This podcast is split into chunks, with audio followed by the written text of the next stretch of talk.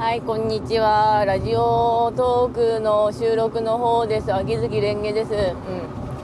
新しいマイクを買ってよかったと思います。わー、収録できるで100ほーい。っていうか、新しい、あの、ちょうどあの、あれが欲しいんですよ。あの、コード止め。うん。私の欲しいコード止めがちょっと遠くに売ってるから、それが買いたいなと思いつつも、100円ショップのコード止めでいいのかなとはなりつつも、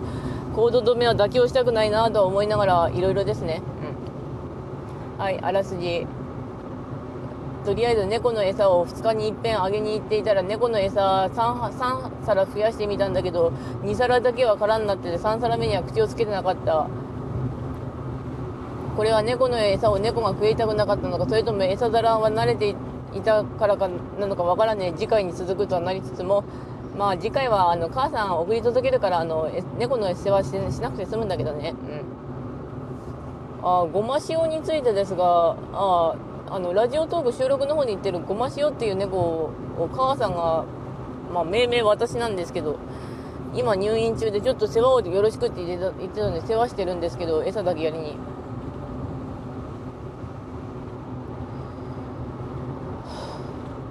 で、まあ餌食えや。ごま塩ってなってますけど。ごま塩の姿はちなみに本当に見てません。あのすれ違いごま塩。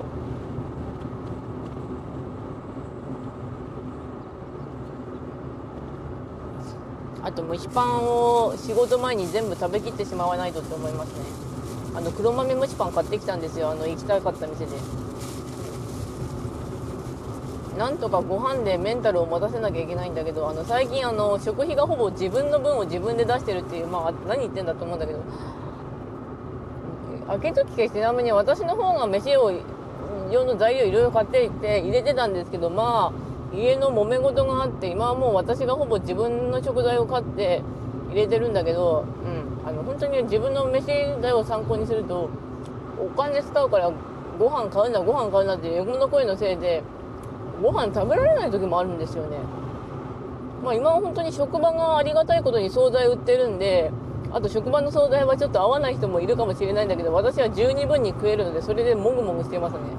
あの、仕事が昼夜で最後の方までなんで、売れ残った食材持ってって、あの、支払い終えてからちゃんと買って食ってます。支払い終えてからって言うとあれなんだけど、あの、レジ全部閉めちゃうから次どうしても次の日に支払いが行くんですよね、うん、ありがたい職場ですマジで。あ黒豆蒸しパンうめえなこれ。なんかですねまあ自分の話ばっかりしてるっていうか自分を掘り下げるための配信でもあるんだけど私は本当に寂しがり屋で目立ちたいところは目立ちたくて誰かに構ってほしくて自分で自あの褒められたいとかあるんだけどもあの褒めのボーダーラインがあまりにも高いっていうかなんか当たり前のことをあこれ当たり前でしょってやれる言ってしまうヤギ座タイプらしいので褒められてもそんな聞かないらしいんですよね。うん。あとヤギ座タイプだとむちゃくちゃ当たってるんだけどヤギ座みんなそんな感じかなと思うんだけどどうなんだろうあれ。星占いも聞くやつもみんな私が決めるのっていうのはどっかで聞いたことあるんですけど僕がそうするべきと思ってるからだバイ三雲治みたいなとこあるのかなってなりますね。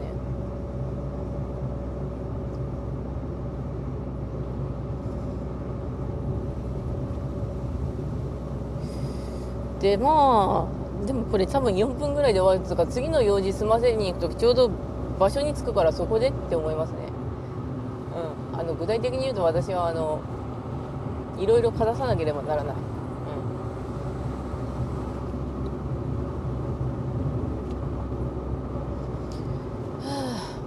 うん、でもようやく気分が回復しました。あの朝は本当に死んでた。あのいつもの九条夏目さんの配信を聞こうと思ったらアラームセットしたら100歩起きられたでまたバタって寝てしまって20分ぐらいしてあって起きて配信を聞いてましたけどスイッチの話してたと思う。精力的に活動できる人はすごい。ってなりますね。私も今精力的に活動してるからすごいって一応自分を褒めとく。うん。うん。なんかかねでも私の中のエゴは本当に満足してなくてお前はダメなんだからやらなくていいんだやらなくていいんだって言うんだけど、うん、エゴの声は本当にあのだって前よりは本当にスルーできるようにはなったんですよね。前よりは。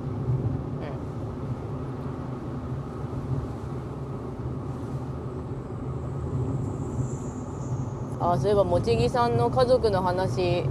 あの多分こっちでも残しておくんですけど家族って本当わけわかんねえなって自分でも思います。てか一族で。っ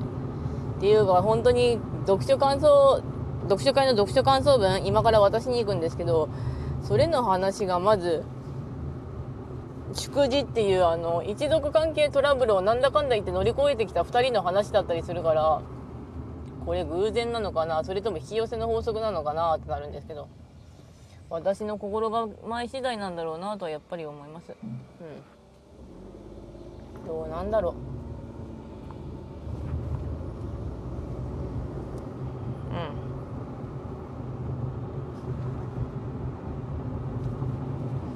うん。